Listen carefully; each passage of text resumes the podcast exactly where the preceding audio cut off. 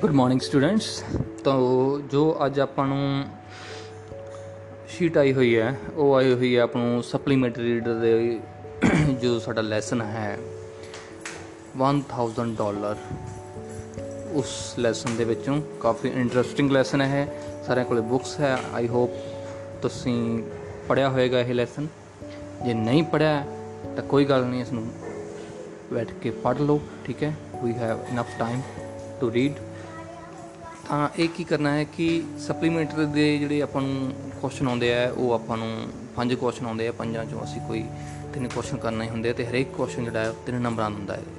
ਤਿੰਨ ਨੰਬਰ ਯਾਨੀ ਕਿ ਥੋੜੇ ਜਿਹੇ ਕੁਐਸਚਨ ਅਸੀਂ ਕੰਪੈਰੀਜ਼ਨ ਕਰੀਏ ਰੀਡਰ ਬੁੱਕ ਦੇ ਜਿਹੜੇ ਕੁਐਸਚਨ ਹੁੰਦੇ ਆ ਸ਼ਾਰਟ ਕੁਐਸਚਨ ਉਹਨਾਂ ਨਾਲੋਂ ਥੋੜਾ ਜਿਹਾ ਇਹ ਲੈਂਥੀ ਹੁੰਦੇ ਆ ਤੇ ਲੈਂਥੀ ਹੀ ਅਸੀਂ ਲਿਖਣੇ ਆ ਤਾਂ ਕਿ ਜਿਹੜੇ ਸਾਡੇ ਨੰਬਰ ਜਿਹੜੇ ਆ ਉਹ ਵਧੀਆ ਆ ਸਕਣ ਪੇਪਰ ਦੇ ਵਿੱਚ।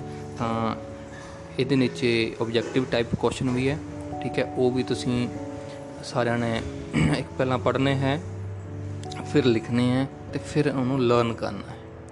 Okay thank you